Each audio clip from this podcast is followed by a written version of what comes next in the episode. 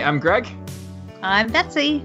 And this is Going On 30, a Popping Collars side project where we look back at movies nominated for Best Picture 30 years ago. This month, we are looking at Mississippi Burning. You have to say it that way. That makes it sound like this movie is about warlocks or something. That's not a proper introduction.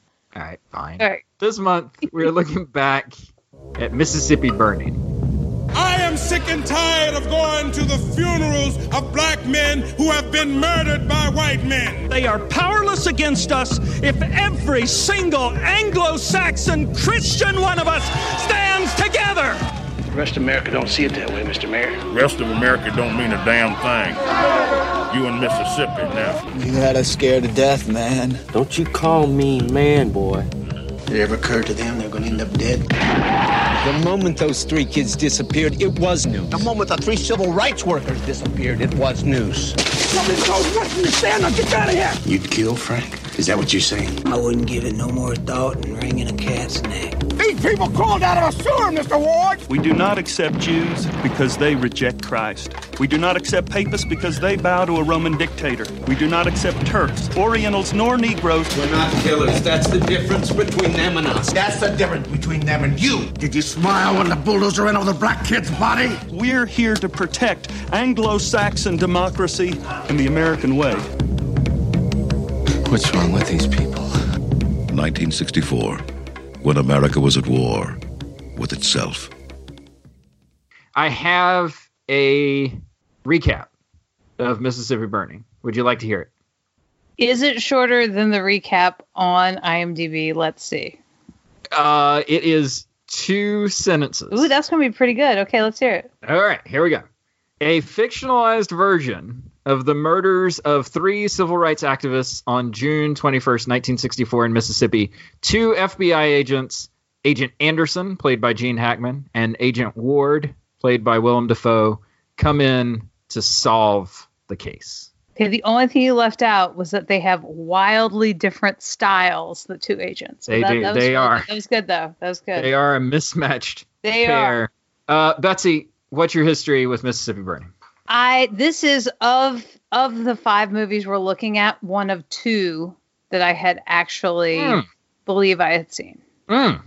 Yes. So I think I saw this. I don't know whether I saw it in the theater, but I do remember the movie. I might have seen it on television. Interesting. I'm not sure. I know the box art of this. It's kind of like when I was working at the video store, the Hollywood Video, back in the 90s. Yes. There's some box art on VHSs that catch your eye. This one was one of those with like the burning cross and the 2... and Hackman and Dafoe on the front of the box. When I looked at it and I looked at the title, I was like, that sounds like homework more than like watching a movie. Well, and I think it is good to be clear that this is a fictional account, right? That it is very close to the murder of Cheney and the 2 other poll workers. So we're close, but we're not really telling that story. Also, I should say history with this movie wise, growing up in North Carolina in the South. And I was growing up in Alabama. This was not the kind of movie that would have been like this would have been like and not to say that people would have actively said, no, you can't go see that movie. But this wouldn't have been a movie that would have been promoted highly where I was growing up. Well, and in Alabama, we were always up for making any time Mississippi could appear lower than us. Mm. It was a moment of like, oh, OK. Yeah, look how bad they are. Yeah. But I mean, this, watching this movie again, holy moly. Yeah, right. Why don't you take us off? What's your hot take on this one?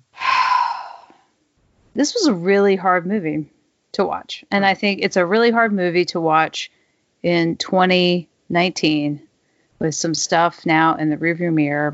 Yeah. With the language and how we are at the moment as a country. Mm-hmm. It was difficult to watch because you just see all the footprints, all the seeds, and that they're still growing and that this isn't something that's gone.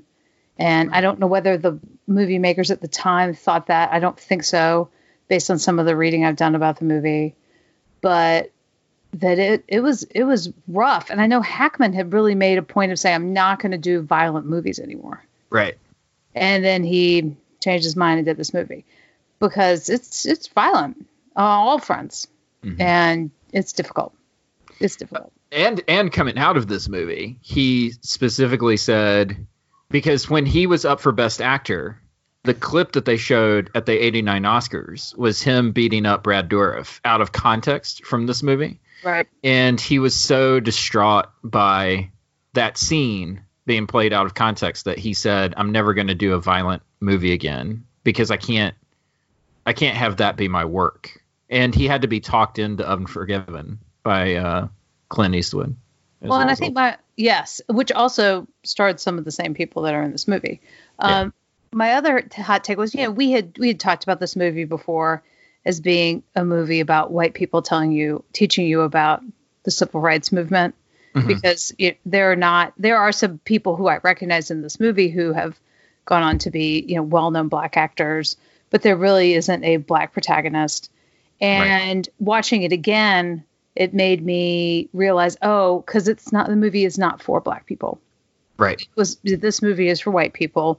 And when I look at how Willem Dafoe is approaching it and how Gene Hackman is approaching it, I think that we're looking at two different ways mm-hmm. of approaching the racist South.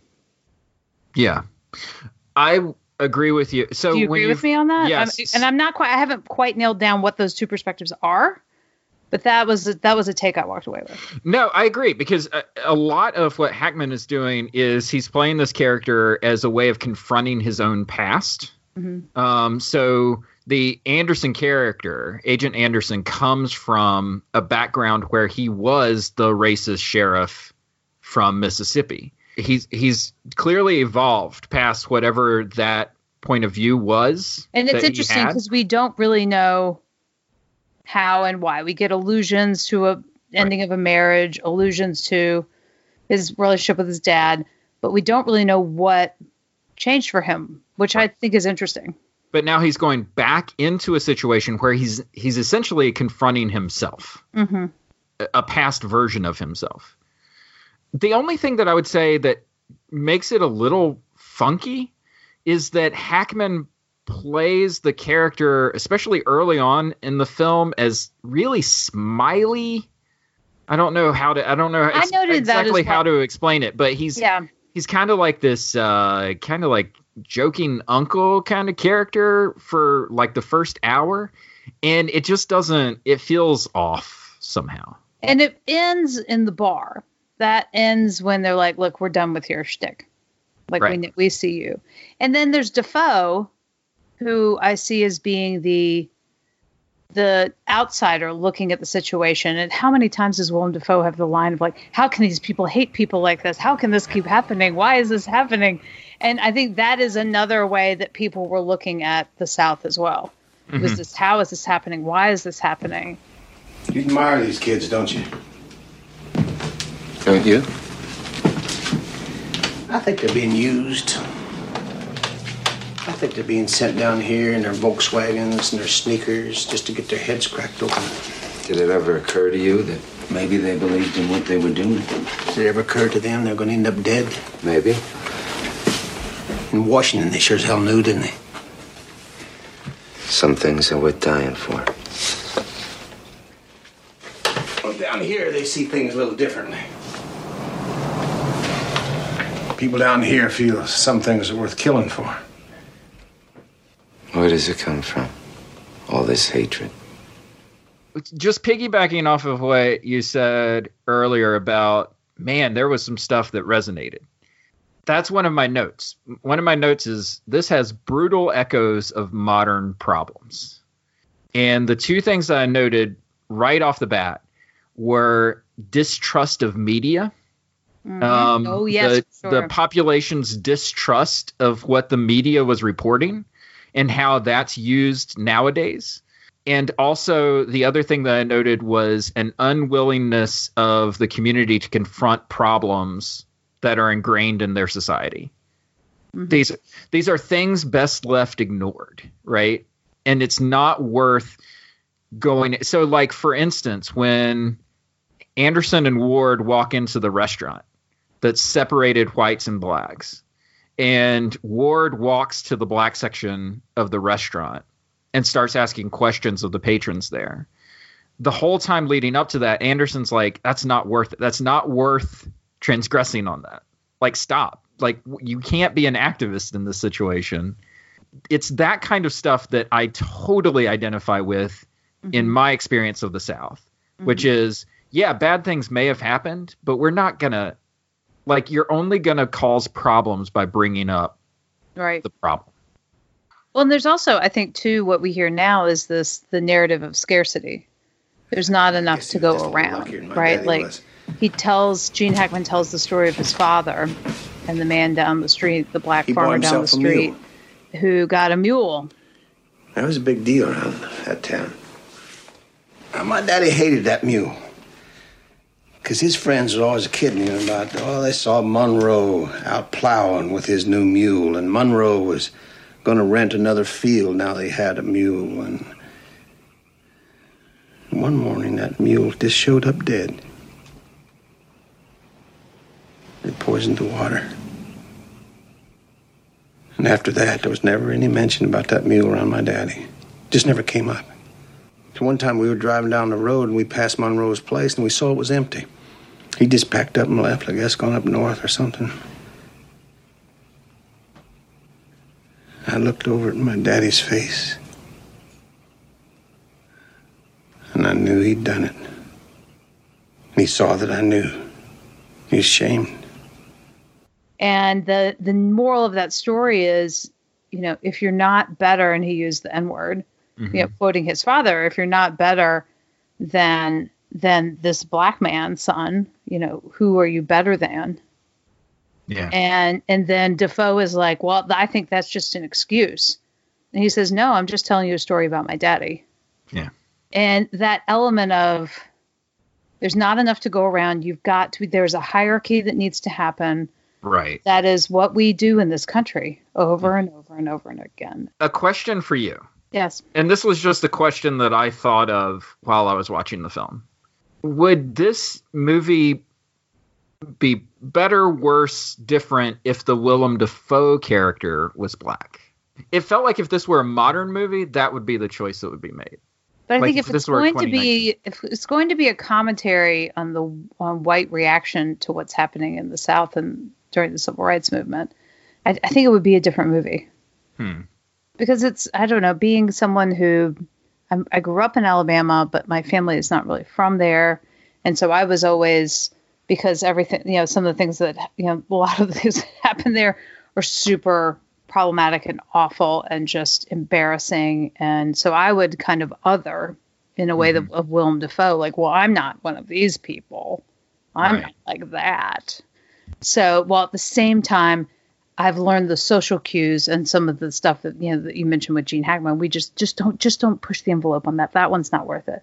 Yeah. Pick this over here, but don't pick that.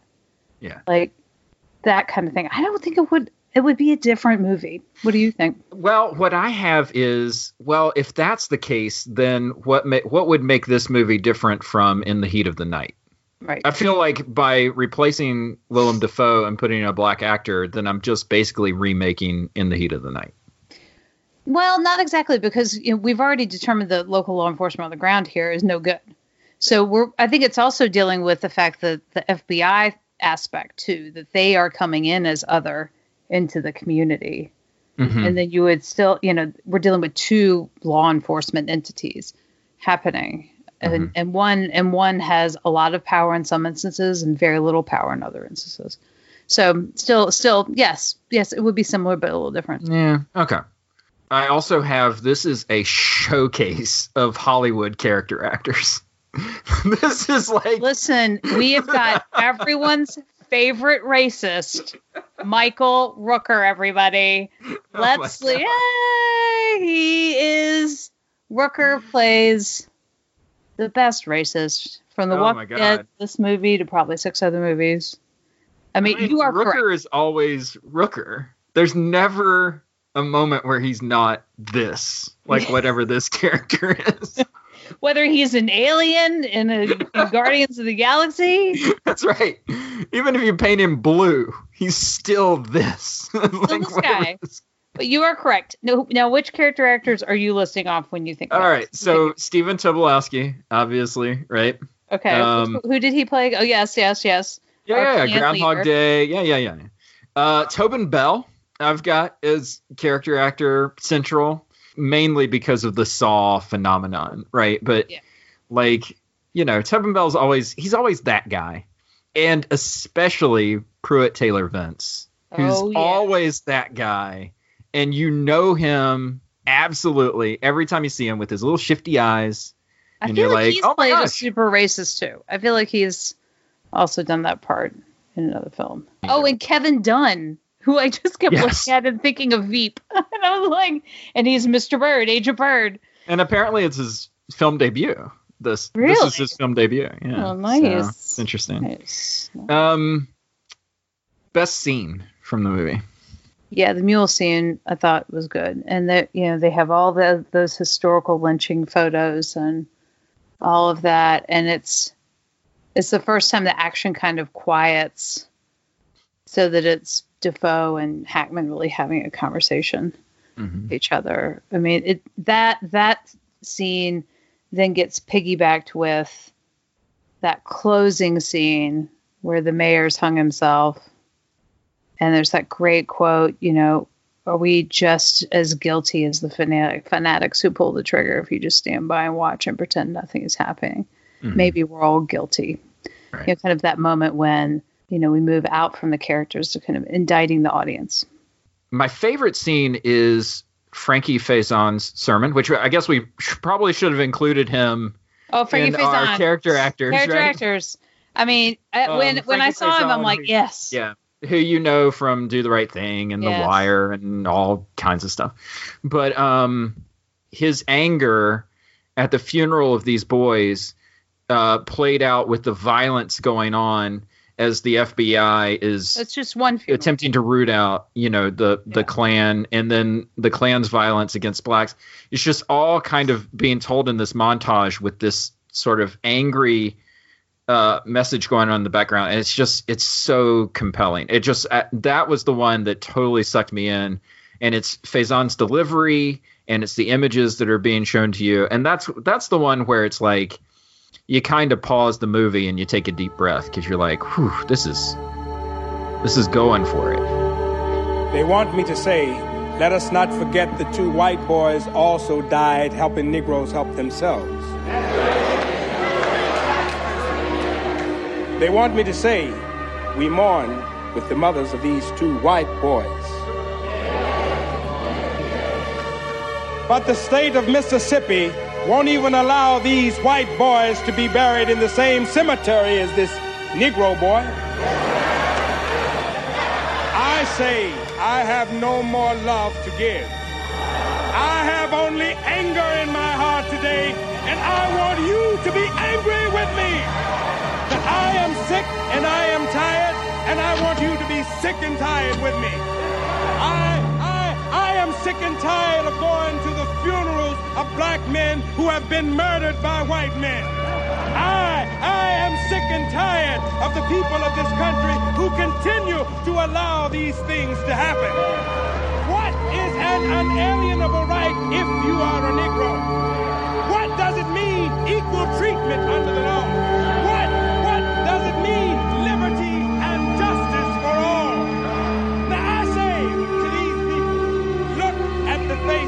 Young man, and you will see the face of a black man. But if you look at the bloodshed, it is red. It is like yours. It is just like yours. Be angry with me.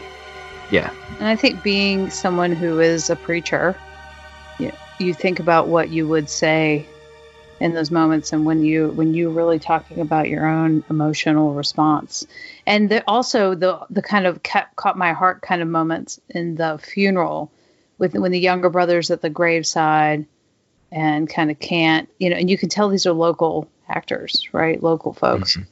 and really, the mom kind of grabs his hand, and then when Dafoe is marching with the group, when he's walking with the group from the funeral. and he ends up kind of peeling off to go with Hackman and the new plan guys. Yeah. But I watched that and I was like, and I asked that question. I think it's asking that question. Would this have been you? Yeah. If you had been there in 1964 in this Mississippi town, would this have been you? Would you have walked? Mm-hmm. And because I think a lot of people are like, oh yeah, of course that would have been me. Yeah. Sure. Would it have been you? Best actor from the movie. I have a soft spot for the hacks. Gene Hackman. I find his energy completely magnetic. He is just such a great actor, and he is not a looker, not a traditional looker, you know.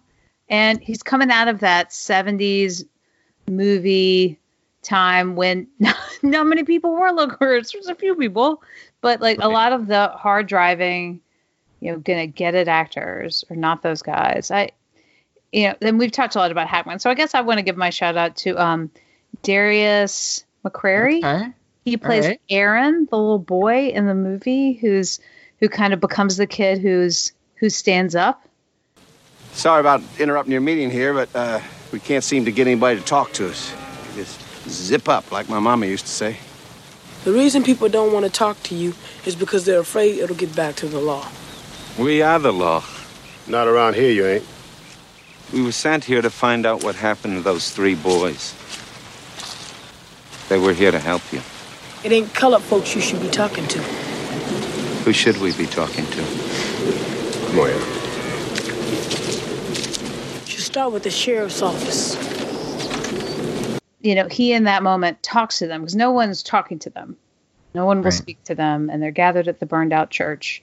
And he's the one who talks, and he's then the one who convinces the boy who saw the guys plant the firebomb at the house to speak. And he's the one whose father is hung. Mm-hmm. I found him to just be, I saw him as, this kid shining through this role a little bit. As one of the few black actors in the movie who kind of has an identity inside the film. But I thought he did a nice job because there are a lot of children used in this film. It's particularly that closing scene where they're all singing. There's just a lot of children. Yeah. I'm with you on Hackman. What I've got written down as my note, he's just so natural. Like he just feels so natural in a role that you can tell he has studied. He's done every sort of character work that he needs to do to embody whatever role it is that he's playing. Yeah, he's coming off of his big movie star run, won the Oscar for French Connection, coming out of the Superman movies, all of that stuff. And then this is kind of starting what I'm calling his I'm going to be good in everything run of movies. Mm-hmm. So it's like my rule of Morgan Freeman. If you put Morgan Freeman in a good movie, it makes it better. Mm-hmm. Put it in a really good movie, it makes it great.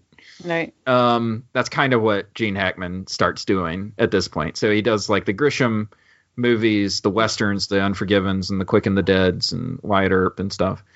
All the way up to Royal Tenenbaums, so where he's just, and it's just, he just elevates all the material that he touches. I guess I would say Francis McDormand is my best actor for this movie, though. This whole thing is so ugly. Have you any idea what it's like to live with all this? People look at us and only see bigots and racists. Hatred isn't something you're born with. It gets taught. At school, they said segregation's what's said in the Bible. Genesis 9, verse 27. 7 years of age, you get told it enough times, you believe it. You believe the hatred. You live it. Breathe it. You marry it. Especially around this time. So this is like Blood Simple, Francis McDormand, early Coen brothers, like Francis McDormand.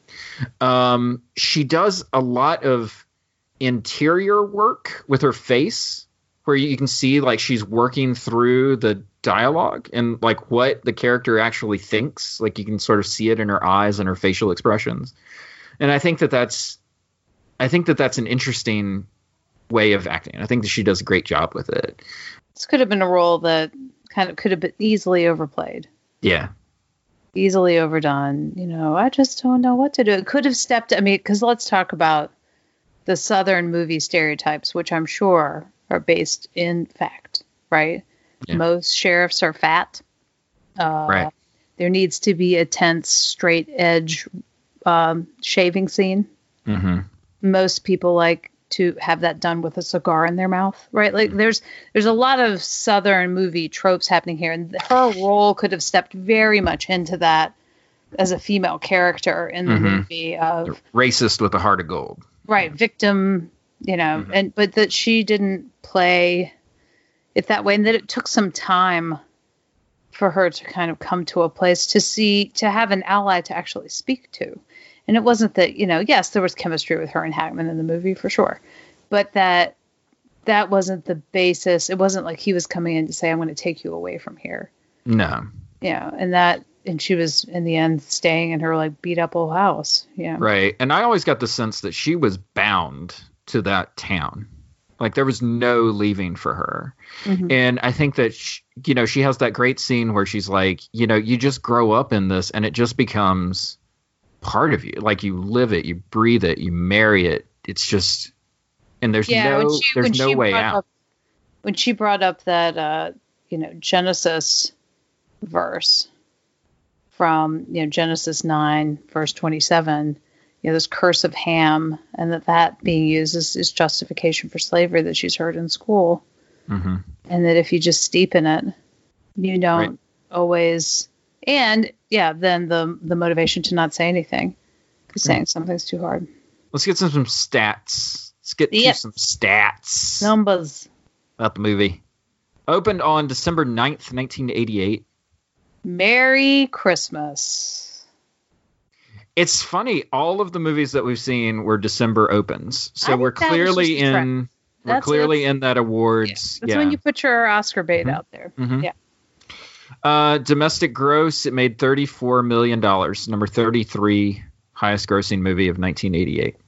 It is the number 2,463rd top grossing movie of all time, between Overcomer, our good friend Overcomer, the movie just came out this year. Good God. This is between Overcomer and Man on the Moon. Jim Carrey. Yeah. Huh. Came in just ahead of Jim Carrey's. Hmm. 87% on Rotten Tomatoes, kind of medium. That's kind of what you would expect. Maybe. Yeah, I don't know. It's one of those movies that I could see people being divided on. I think I would have felt that way before I saw it again. Yeah, it is tied for number 7 on the lowest scoring Best Picture nominees on Metacritic of the past 30 years. It's tied with The Prince of Tides. No. And our good friend Rain Man. Oh, no. Oh. So there are 3 movies from this Oscar cycle that are on the lowest scoring Best Picture nominees. Wow. Because The Accidental Tourist was also on this list. Good Lord. Roger Ebert loved it, though. Loved it. Ready? Mississippi Burning. Feels like a movie made from the inside out. A movie that knows the ways and people of its small southern city so intimately that having seen it, I know the place that I'd go for a cup of coffee and the place that I'd steer clear from. 4 out of 4 stars. It knows the white people. It doesn't really feel like it knows the black people. That's Raj. That's Raj. How did it do at the Oscars? 1 win. Betsy, what did it win for? God, I don't know. We've kind of hinted around it. Is it cinematography? It is. Yes. Dang. Total guess. Best cinematography. Because it knows how to film a raging fire. That's right. That's right. Nominated for a ton of Oscars, though. This was the big Oscar-nominated movie, along with Rain Man. Nominated for Best Actor, Gene Hackman. Best Supporting Actress, Francis McDormand. Best Director, Alan Parker. Best sound and best film editing. Didn't pull in any of those. Today in Jessup County, Mississippi, amidst the violence that has erupted here this week, the eyes of the nation have been firmly fixed on the search for the three missing civil rights workers. Well, I think it ought to be hoax, but if they are in that there swamp, then they ask for it. Naval reserves have been brought in to join scores of FBI agents in their search for the missing men. Well, I think they planned the whole thing. They're sitting up there in New York laughing at us Mississippi folks. You think it's a hoax? Yeah, I think so. I think it's a big hoax. They ain't not gonna find nothing. Civil rights leaders here are still optimistic as to the young men's whereabouts. But privately, there is mounting concern that they will ever be found alive. They came down here looking for trouble, and I think they found it. This is Merrick Barl-Bobby, Network News, Jessup County, Mississippi. Let's talk about the legacy of this movie, which means we got to talk about race. We've already talked about this. Yes. It's a movie about race featuring majority white actors. Yes. Is that a tough look for this movie? I think if we, because I went on the HuffPost and I, you know, I just Googled, you know, movies about the civil rights movement, because I wanted to kind of see where this movie fell in the scheme of movies, right? And it's interesting as a fictional movie, because it's on TV at the time that Eyes on the Prize is on TV. So Eyes on the Prize runs from 87 to 90. And that's your 14-part series chronicling all of the civil rights movement from 54 to 85. And so, but that's nonfiction. And there are a lot of not a ton of nonfiction things that come out before this. There's some things that come out near it. But this really is one of the in the fiction category that would have gotten a nationwide release without having, you know, the censor boards in the South kind of say, oh, well, sorry, you know, we're not going to show Raisin in the Sun, or we're not going to show, you know, I'm guessing, you know, that we're not going to show, you know, Guess Who's Coming to Dinner, maybe, or we're not going to show In the Heat of the Night, 1967. That this becomes an early movie, fictional movie about the civil rights movement. Yeah. And I don't know whether a different film could have gotten made on the, you know, with the scope and sequence. You know, those other movies came later. Right. Telling more of the story of the African-American experience. Yeah, I think you nailed it at the beginning of this conversation when you said this is a movie about race that's starring white people. It's for white people to confront the sins of the 60s. I wonder if and whether that's intentional or whether that is, this was the movie that was going to be made in 1988. I have another question about race, but I don't know if I know what it is that I'm asking. I said, how have movies about this subject changed and what stayed the same? But it occurs to me that I think that what's changed about movies about sort of examining race or civil rights is that, for the most part, these are stories about struggles of African Americans. Like, that's what I think of when I think of civil rights movies. And this doesn't fit that narrative necessarily. I agree.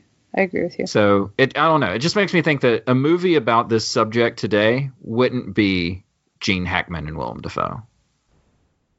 It would be, yeah. You know, now we're able to do movies like Selma and you know, Malcolm X, or, you know, something that really puts you in a different place. And I think I kept looking at these local actors, and the trauma for these folks, that these are people who lived through this. We're on the ground for this, and you're asking them to kind of step into that again. And, you know, that some of the folks, you know, that big, some of the extras use their actual Klan IDs. Yeah. To, as identification on set. So I'm like, I don't know what kind of insurance they took out. Like, it's, but they were really in what sort of discussion with local leaders. Right. You know, you're going to come down here and film this movie because, you know, we are not post race. now, liberals from Hollywood, much less but outside agitators, like that whole language thing too. Oh, I was the scene in the courtroom was one of the most infuriating. Yeah, and I almost had to fast forward. I was so pissed off.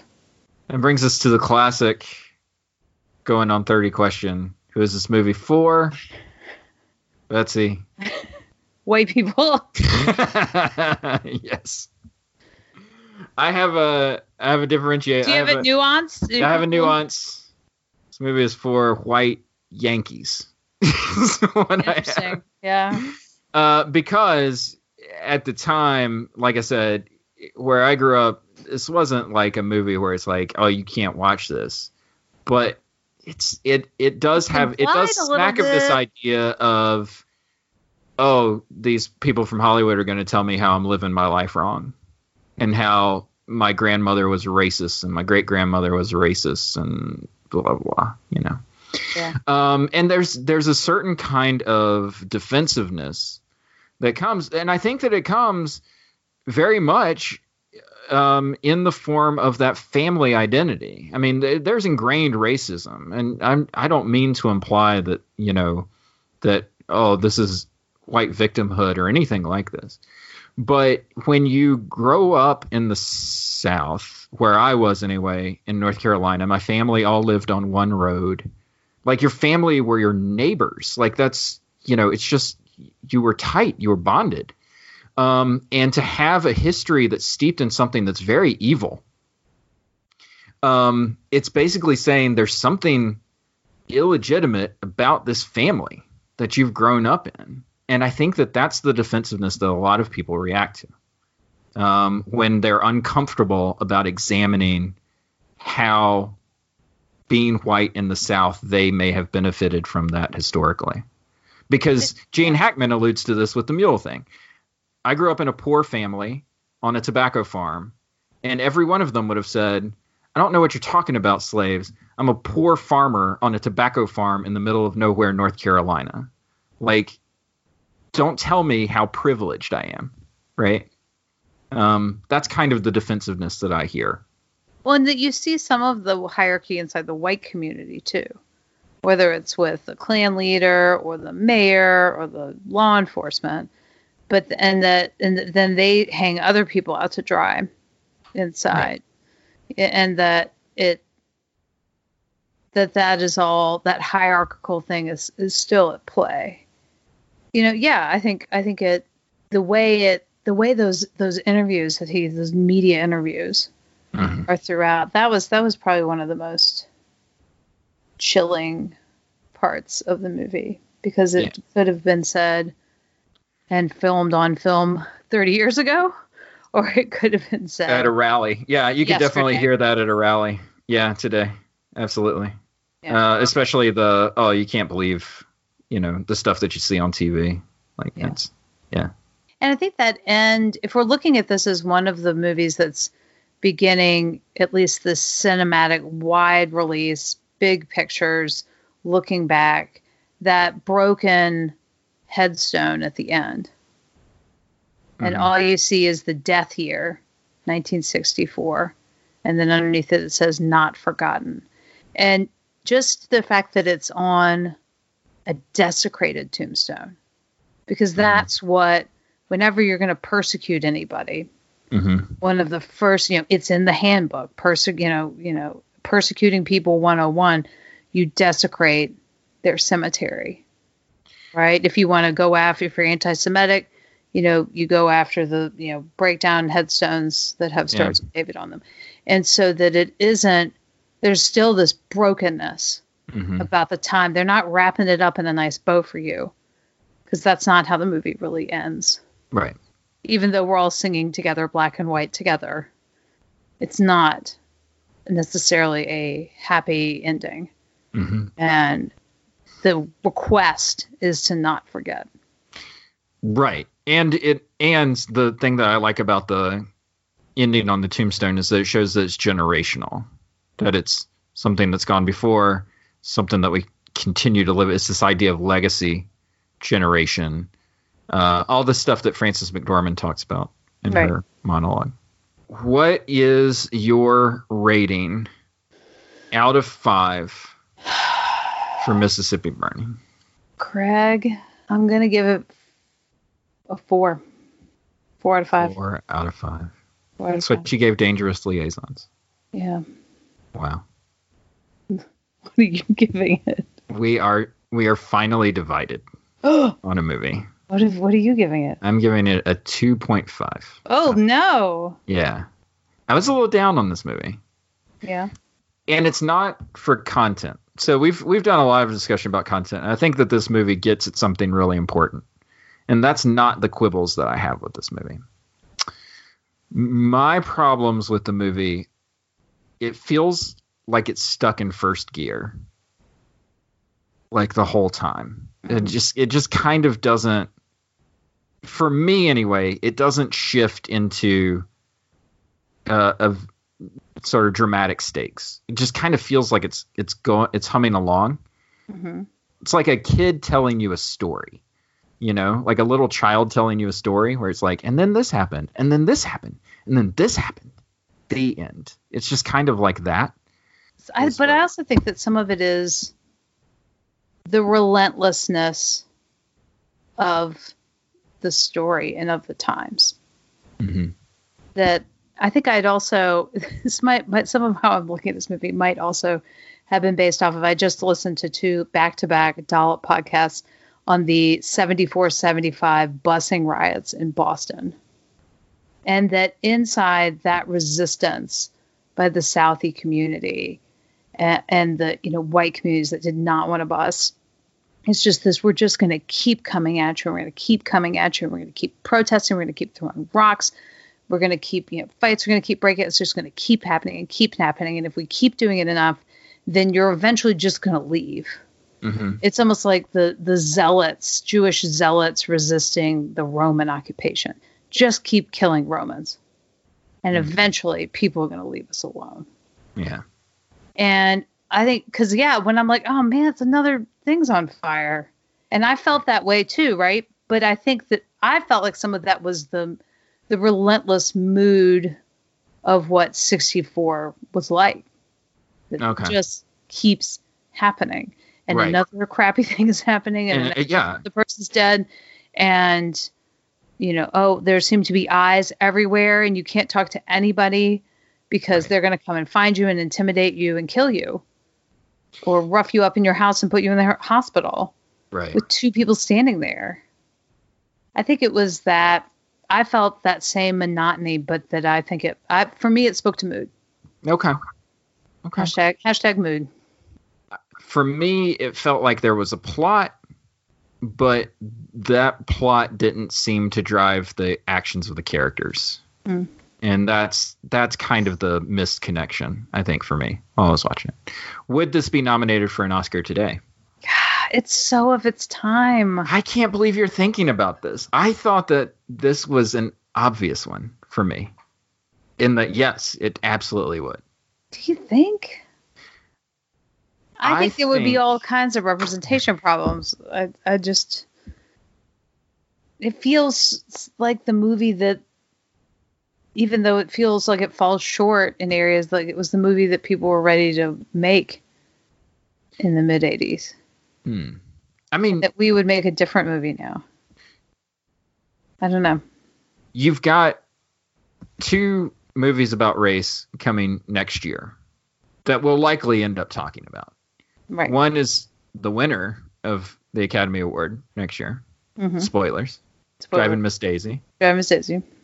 The other one is a movie that wasn't nominated for Best Picture, which is Do the Right Thing. Right. And also, if I'm going to put Miss Daisy up against Mississippi Burning. Right. Boy, we couldn't handle Mississippi Burning. Just couldn't handle it. Really? It's too much. Right? Too much. So now we're going to go over here.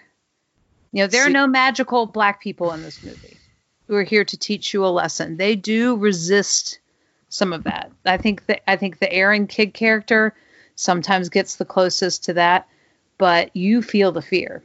Here's the note that I wrote, and this may be too cynical for me to include on the show. Green Book proves that the Academy's appetite for white people being heroes of stories about racism will always have a place. I think you should keep that in. Because it's true. It's true.